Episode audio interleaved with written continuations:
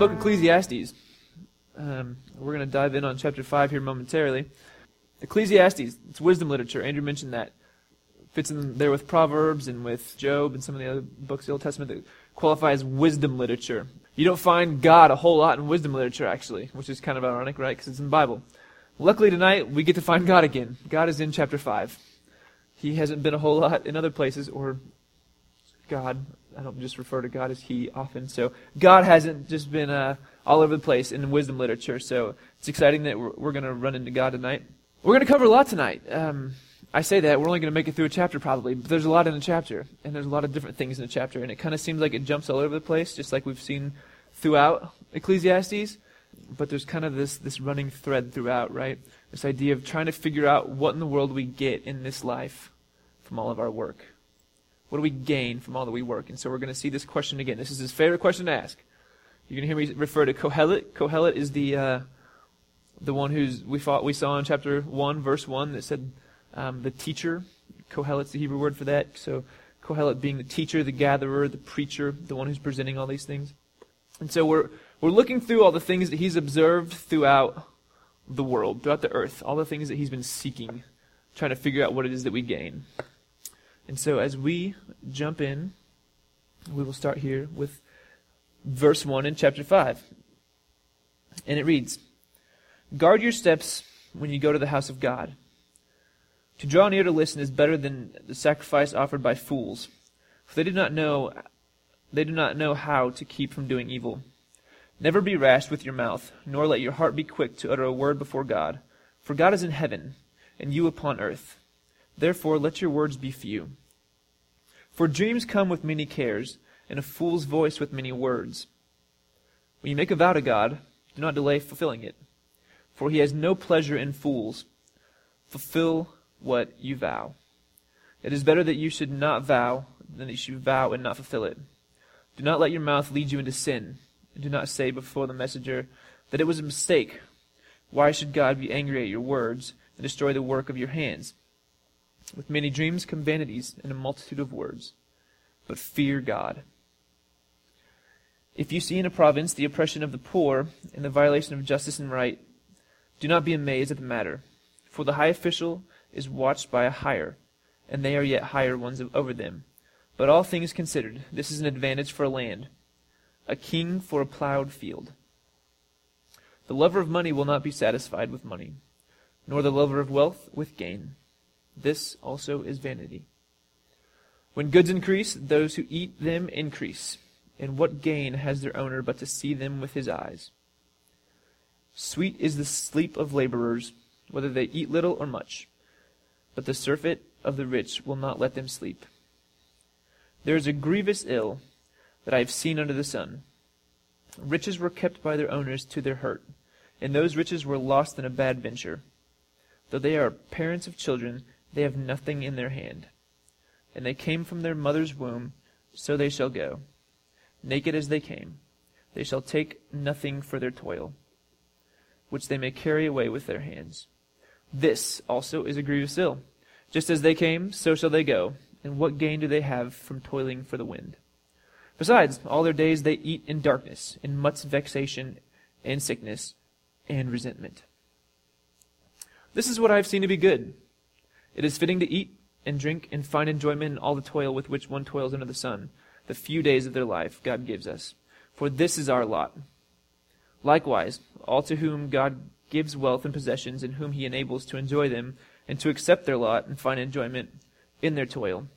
This is the gift of God. For they will scarcely brood over the days of their lives, because God keeps them occupied with the joy of their heart. Amen, huh? Right? Told you it was all over the place. It's like a roller coaster when we go through uh, Ecclesiastes here. So, just a, a quick review. Um, we're going to see evil. You hear the word evil a couple times. Ra is the Hebrew word. Ra. Ra. Vanity is, is the idea that we, we talked about balance, um, trying to figure out what it is that brings about balance. Why are all these things just vanity, balance? Why are they neutral? Um, and we're going to see Yitron, Yitron being the, the advantage that we're looking to seek and figure out what we're what we're going to get with our advantage under the sun here, all these works that we do. Okay, um, again, we, we, draw near to God here. Starting off, um, he says, guard your steps. Literally, watch your foot when you go to the house of God. To draw near to listen is better than a sacrifice offered by fools. Uh, this isn't an original idea to Kohelet. This is something that we see um, throughout different areas of the Old Testament. The idea that um, sometimes sacrifice isn't enough. And sacrifice was very familiar in the, in the Old Testament. That's kind of what they did, right? When you, when you sinned, and not just you individually, but when the community, when there was sin, there was a sacrifice made to atone for these sins. And yet he tells, he's saying, to draw near to listen is better than to sacrifice offered by fools. And why is that? They don't know how to keep from doing evil. And actually, the, the, the, word here, what, what it actually says here, rather than they don't know how to keep from doing evil, it actually says they don't know how to do evil. They don't know to do evil. They don't know to do evil. Well, that doesn't make sense. And so that's why you get the interpretation, translation here for them to say they don't know how to keep from doing evil. And so for the, for to say they don't know how to do evil, well, they're fools. They don't know how to do anything because they're foolish. We see this in wisdom literature. They keep bashing on the foolish. You don't want to be a fool, you want to be wise. Wisdom has two paths, right? The path of the, the fool and the path of the wise. So it's I don't know if it's whether they don't know how to do evil or they don't know that they are doing evil or that evil has been done. And maybe they don't even know that because they're foolish. But whatever they're doing, well that's raw. Raw. Raw. I can't even roll my R. I want to be like the lion from from um, Oz, right? Rah. That's what I feel like I need to do. Um, but I, I can't get it out whenever I say it quickly. So every time I say rah from now on, I'm going to have to go rah. Um, they don't know how to keep from doing it. Fools are associated with, with evil, not just any kind of evil, but like, like calamity, like disastrous. Like they really messed up. We'll say they really messed up. Like whenever they come to bring their offering, they're really screwing it up. So he's saying, you have a better option here. like rather than do this foolishly, you have other options. Um, goes on to say, never be rash in verse 2. Never be rash with your mouth nor let your heart be quick to utter a word before God, for God is in heaven, and you are upon earth. Therefore, let your words be few. These are two negatives. Never be rash, and let your heart be quick, nor let your heart be quick. Um, so there's a parallel here with two negatives, and again, we're talking about balance. So you got to assume that if there's two negatives, we're going to have some positives somewhere to balance it out. So just kind of keep your negatives back here in the back of your mind. Um, and fools rarely speak concisely. Fools kind of babble on. not, not Babylon, like the city. they babble, space, on. Um, and there's actually a proverb. We find this in Proverbs as well. Like it, it says in Proverbs 10 that like fools can't be concise in what they say. Wise people are concise in what they say. The fools just, man, they just flap their gums and flap their gums trying to get across what they're saying, but they can never do it. I say that, and here I am talking for 30 minutes.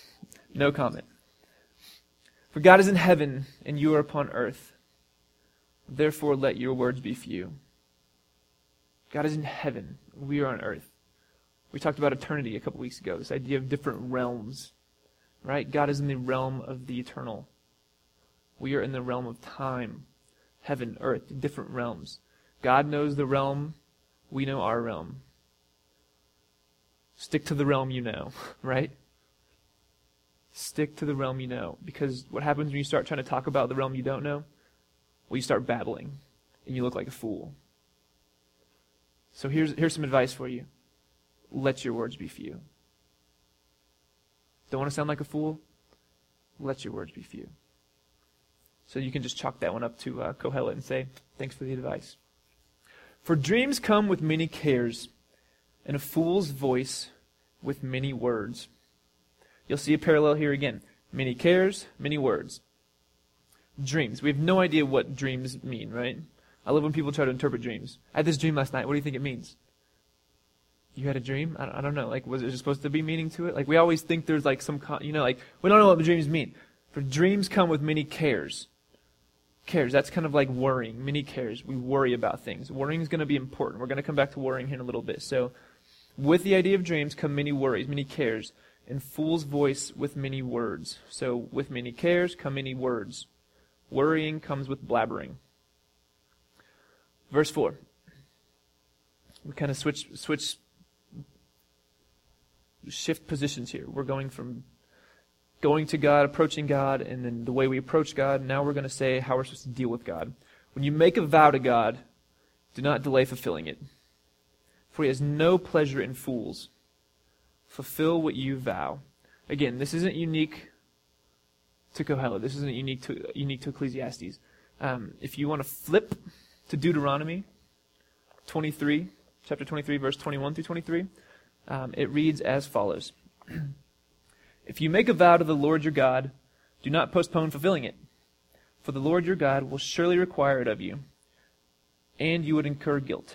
But if you refrain from vowing, you will not incur guilt. Whatever your lips utter, you must diligently perform, just as you have freely vowed to the Lord your God with your own mouth. Pretty similar. And Kohelet's often quoted ideas from Deuteronomy. This isn't the first time he's done this. He's, he's very well versed in the idea of the Deuteronomic ideas and understandings. Um, again, it's coming from a Hebrew tradition, so of course he would be. Um, it's not identical to what's said in in Deuteronomy. Deuteronomy, like God requires that we fulfill the, the vow. Here he's just saying that God finds no pleasure in fools. So again, very similar, slight difference, taken from the same tradition, same idea. So fulfill what you vow.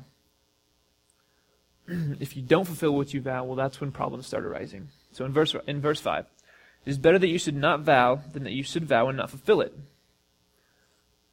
Do not let your mouth lead you into sin, and do not say before the messenger that it was a mistake. Why should God be angry at your words and destroy the work of your hands? It is better. You have the, it is better here. We saw better also in five, chapter five, verse one. Most of the last chapter were these better proverbs. Listen is better. It, to draw near to listen is better. It is better that you should not vow he's continuing on with the things he kept teaching us in, in chapter 4 with the idea of better proverbs. Excuse me. Um, you have two possibilities. You make a vow, and you fulfill it, or you make a vow, and you don't fulfill it. Or you just don't make the vow. So I guess you have three. That's three. I can count. Three choices. And as a matter of fact, it's better to just go ahead and not make the vow if you're not going to fulfill it. Do not let your mouth lead you into sin. Well, that's just what Deuteronomy told us. Do not say before the messenger. Well, who's the messenger? Again, back in, within Hebrew, right? Like there were priests. You would conf- you confessed essentially these sins, not like you, like Catholicism exactly, but like the sins are presented to the priest, and then the priest made a sacrifice. So we assume here that the messenger is the priest. That it was a mistake, right? It was an accident. I thought I'd be able to fulfill my vow. But I didn't. It was just a mistake. Why should God be angry at my words, right? And destroy all that I've done? Well, because you're a fool.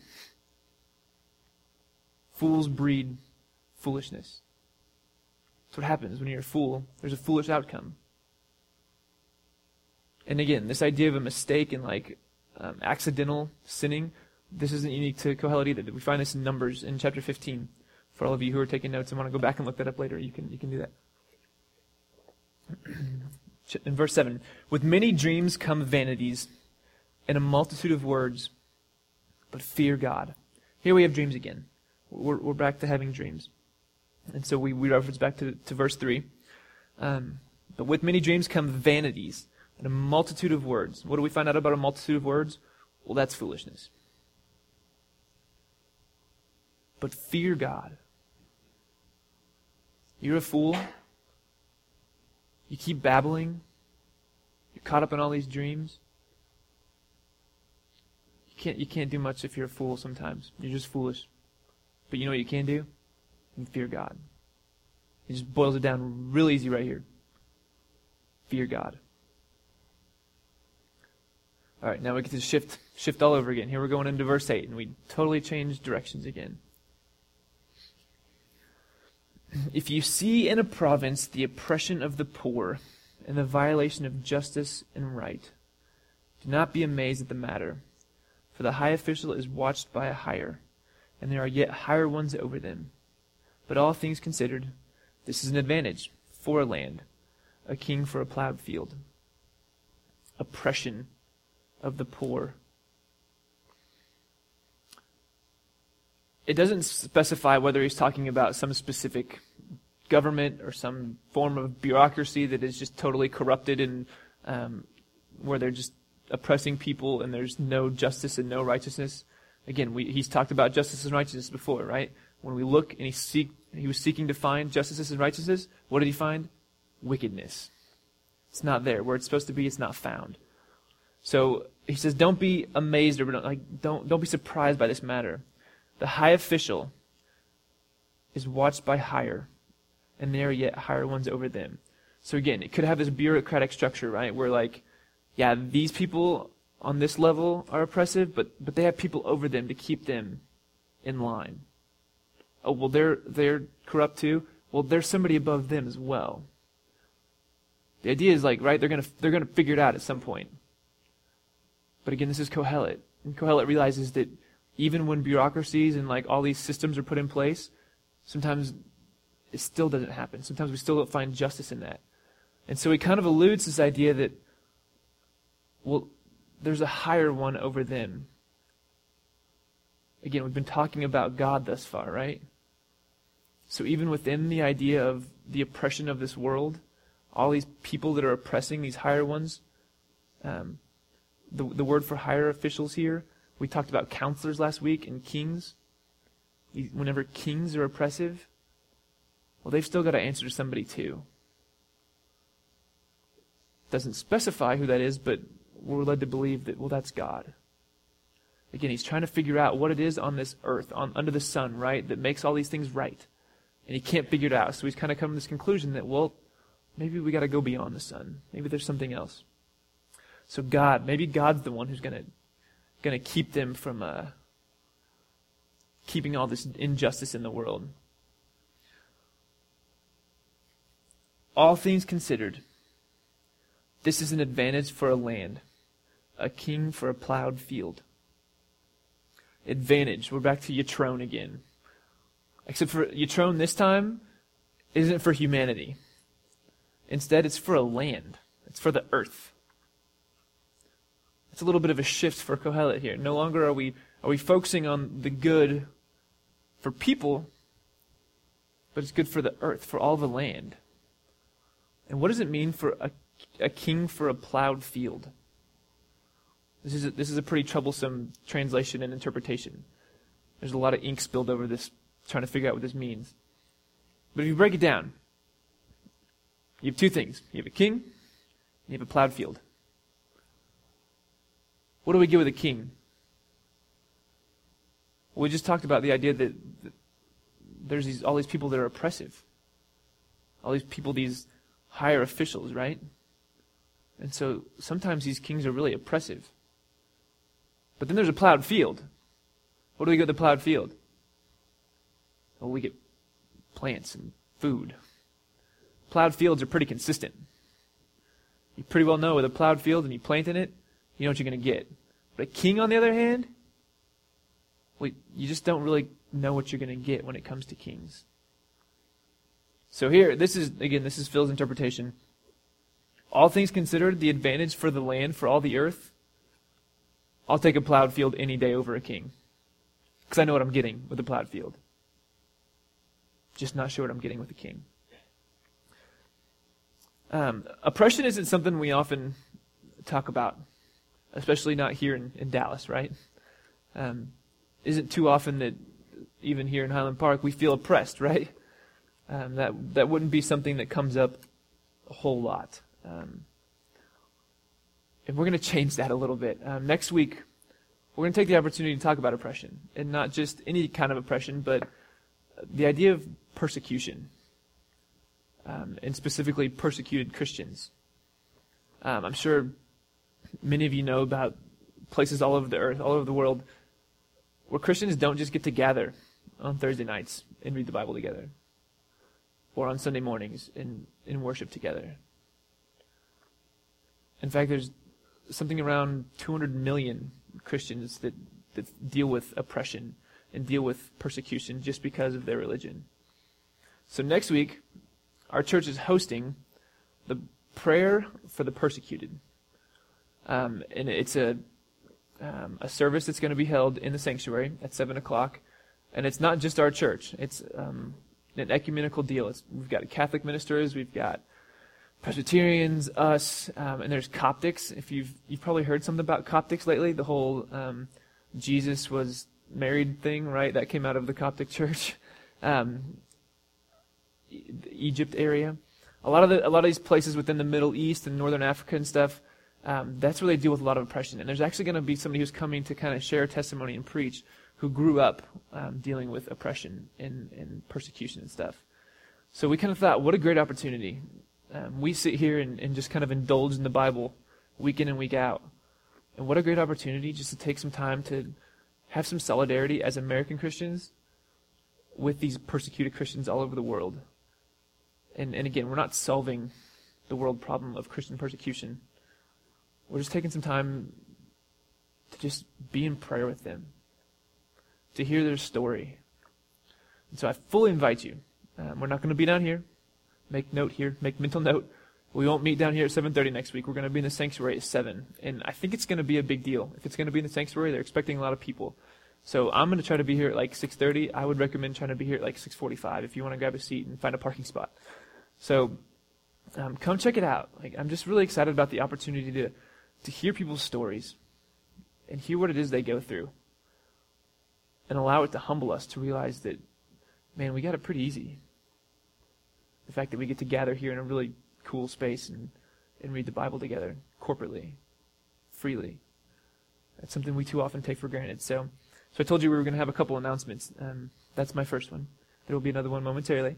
Um, if you want more information on this, though, I'm going to tweet out um, all that information. I'll send out an email.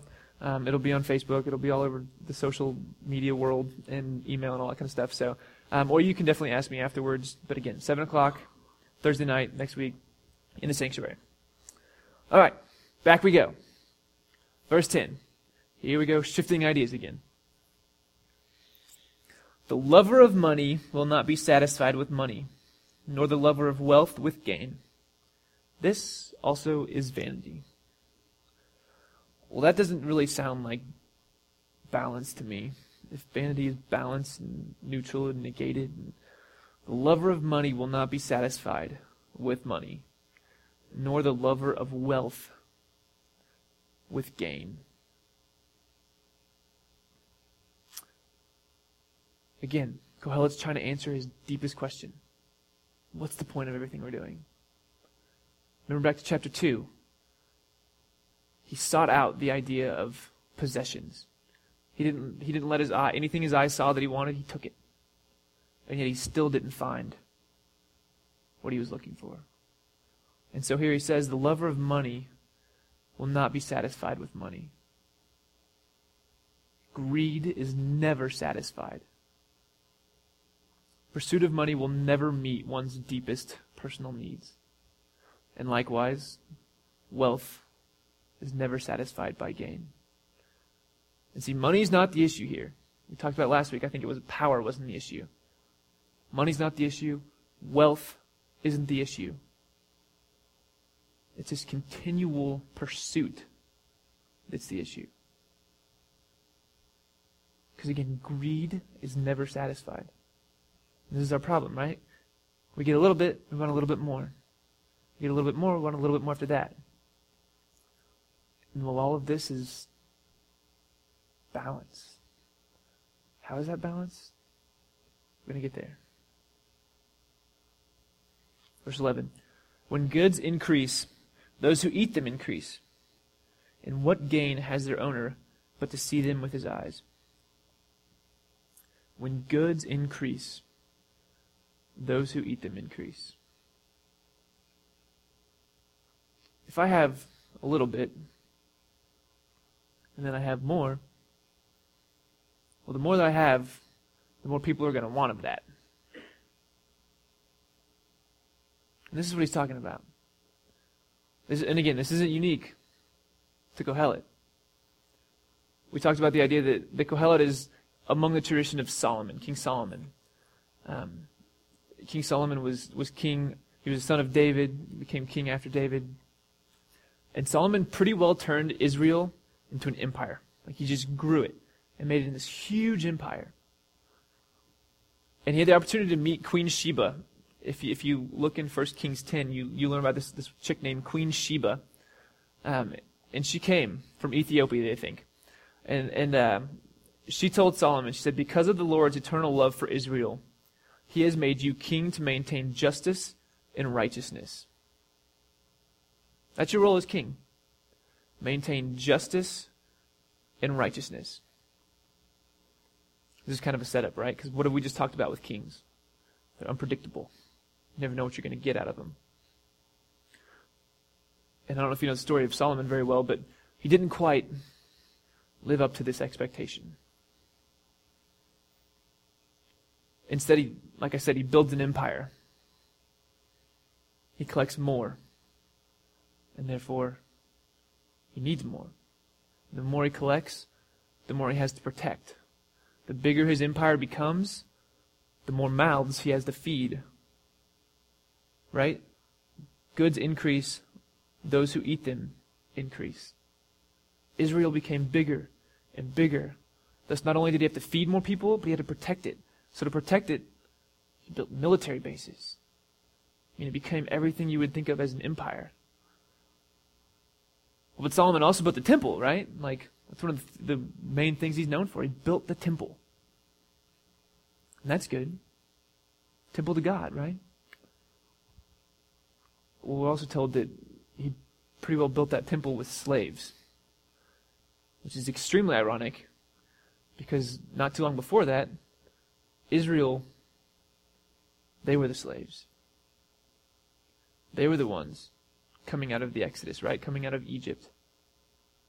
And now here we are, and all of a sudden, they've become the oppressor.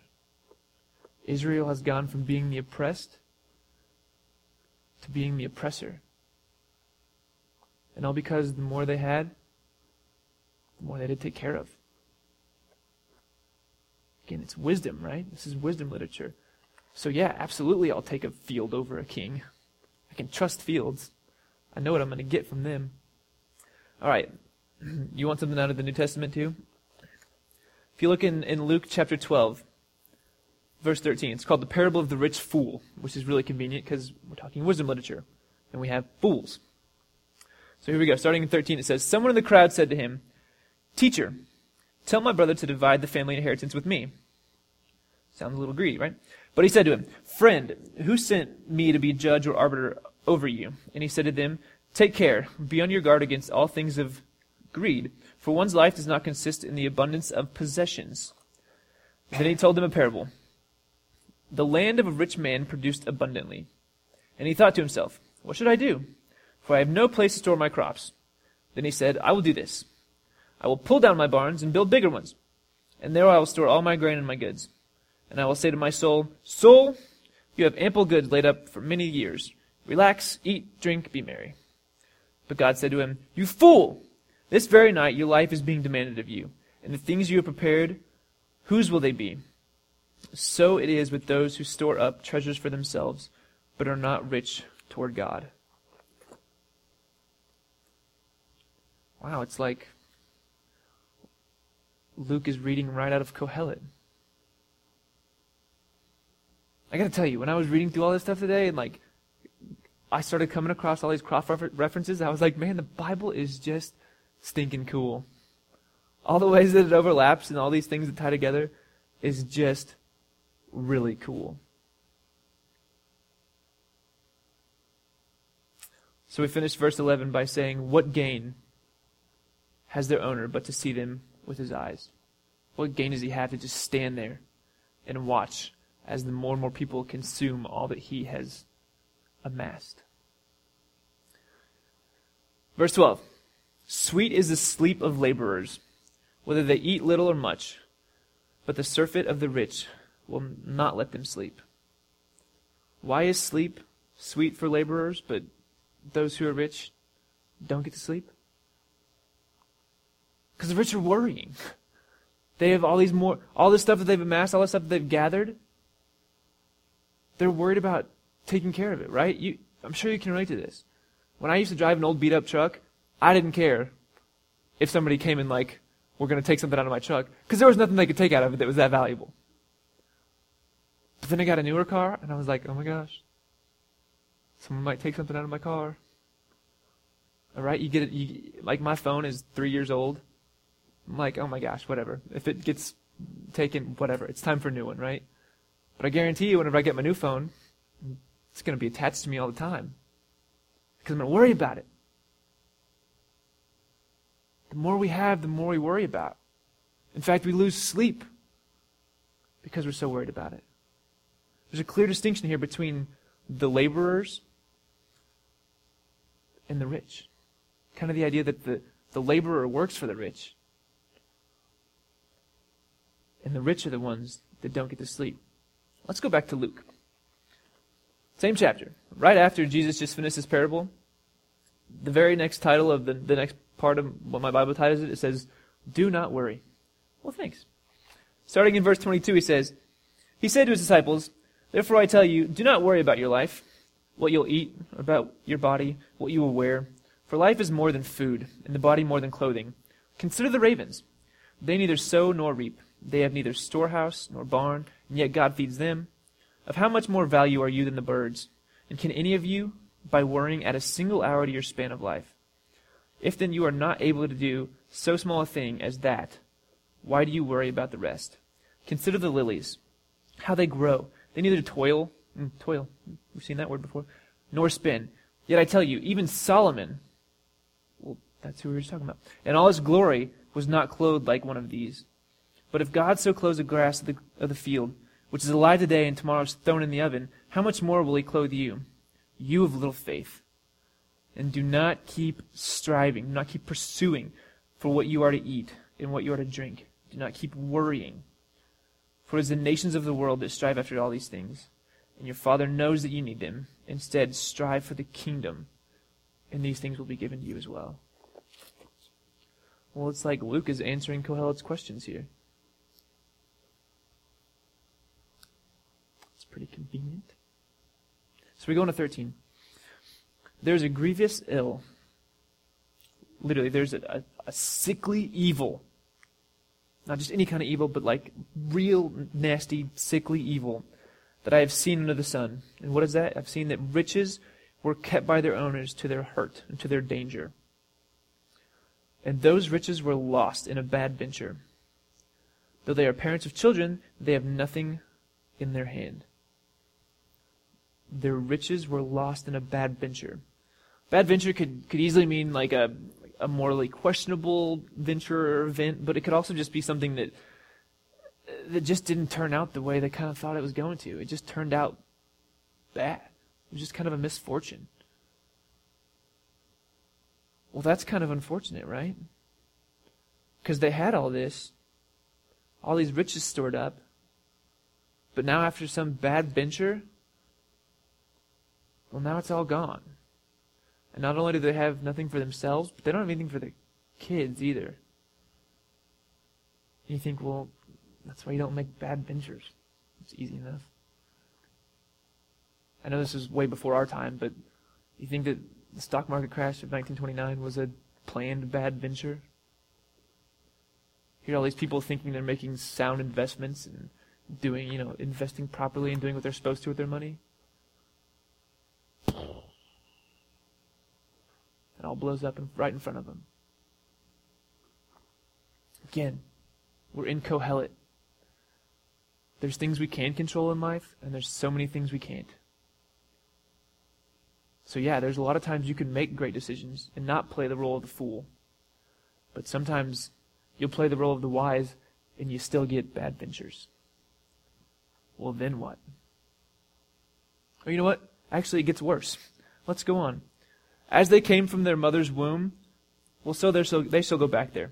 Naked as they came, they shall take nothing for their toil, which they may carry away with their hands. This also is a grievous ill. This also is a sickly evil. Just as they came, so shall they go. And what gain do they have from toiling for the wind? He quotes Job here, quotes another wisdom literature. And it just doesn't get much worse than that. The bad venture doesn't steal it from you? Well, guess what? You're going to die. This isn't the first time we've, we've met death in this, right? Death is the equalizer. So even if you make it through life pretty good, you're going to die. And when you die, you go just like you came, empty handed. And not just empty handed, but naked. I mean, he's pretty harsh about this. He's not holding much back here. And he's upset about it. It's a sickly evil. Where's the answer to this? All that we do, we work so hard. And for what? We come out with, with nothing when we die. Or at least nothing materially. And this is what he's getting at. There's got to be something that we do under the sun that's going to result, all of our toil has got to lead to something more than just all these material possessions. Because clearly that's not doing it. There's got to be something else here. This is what he continues to lead us to. But he doesn't stop here. Because to, to end on that would be like, well, heck, what's the point of even living, right? And so this is what he ends with. And I love that he ends this way. This is the fourth time he's kind of taken this really, again, harsh, nasty, negative, and just flipped it. And this is how he ends not only chapter 5, but kind of these last two chapters of like craziness. This is what I have seen to be good.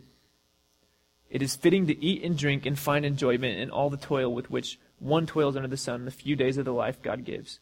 For this is our lot. This is, this is what we're supposed to do. This is our portion. Likewise, all to whom God gives wealth and possessions, and whom he enables to enjoy them, and to accept their lot, and find enjoyment in the toil, well, that's God's gift. For they will scarcely brood over the days of their lives, because God keeps them occupied with the joy of their hearts. Y'all hear this. Y'all can relate to the idea that continually we're consumed by this pursuit of wealth, this pursuit of, of money and these material possessions, right? Like the term keeping up with the Joneses, it's really hardcore when you live in Dallas. Because Mr. Jerry Jones lives in a $1.2 billion house right down there in Arlington, right? Jerry's world. Keeping up with the Joneses is pretty hardcore here. You've seen it. And you may you may be the same person. You may be one of those people that amassed all this wealth and then all of a sudden, poof, it's gone. Or even worse, you may have amassed all this debt in the pursuit of wealth. And well, now what? Jeez, now I don't even have the wealth I was pursuing. Instead, I have all this debt. Talk about keeping you up at night worrying, right? At some point, you got to just kind of say, man, enough, right? Enough of it. In comes my second announcement. I want to highly encourage you all whether money is an issue for you or whether you just want to know more about like better ways to, to deal with your money or whether you you know you just need a little help. Like i don't i didn't even think i needed help with money but i started reading this book. It's called enough by adam hamilton. Um, and we're actually going to do a four week study. I say we. The church as a whole is doing a four week study. The first four tuesdays of october the study is called enough off this book i started reading this book and i was like oh my gosh I blow so much money in ridiculous places, and I don't even know where my money goes. Like he keeps talking about this idea, you get to the end of the month or the end of the year, and you're like, I made that much money. Where did it all go? Like, where did I spend that at? So whether you think you need help with money, or whether you're just curious, like, man, that, that probably couldn't hurt, right? October 2nd, starting October 2nd, in the next four Tuesdays, our church is doing a study on money, on this idea of enough. And our very own Stephen will actually help co-lead one night. I'm pretty sure it's an accountant, right? Isn't Doug an accountant, a retired accountant? Retired accountant is going to be leading it, and then um, Stephen's going to help one night. Um, JW's going to help one night. Ramsey, who helps with Cornerstone, is going to help one night, and Ethan's going to help one night, assuming she's back from baby. She's whatever, baby. Um, so I, re- I really want to encourage you in that as well. I know I kind of give you two things. Um, one for next Thursday that we obviously would love for you to come to in, in place of shift. Um, I don't know what your Tuesday nights look like, but just just again, I read through the first two chapters and I was like, this stuff is fantastic and it's a enough book. So if you think you need some help with money, um, again, I can put all this stuff available on the website and I can tweet it out and all that kind of fun stuff. But if if you don't, if you just want to come chat with me about it, I'm happy to get you the info on it. Um, I think it'll be really beneficial. And what a great opportunity to grow, to find contentment with other people in this. Because that's what that's what Adam's point is in the book is finding contentment in what we what we have, what we are. And I think that's exactly what Kohelet's doing here. It's about contentment. So again, I love that he ends on a high note. We're going to pick back up next week in chapter six. Oh, nope, not next week. Whew. In two weeks on chapter six. Next week we're going to be praying for the persecuted. Um, so so go on a high note with this. Um, we'll close in prayer, and then you can just leave being happy that we get to eat, drink, and find enjoyment. So let's pray.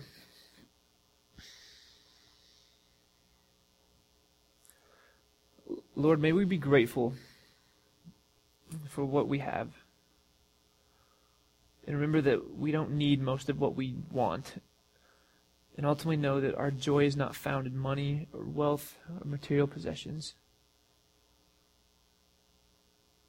And pray that you continually remind us that our joy is found in simplicity and in generosity and in eating and drinking and even amongst the toil that we toil here under the sun. And ultimately that our joy lies in things that extend beyond the sun. God, we pray that we would find contentment as we grow closer to you, our Creator, our Redeemer, and our sustainer. Amen.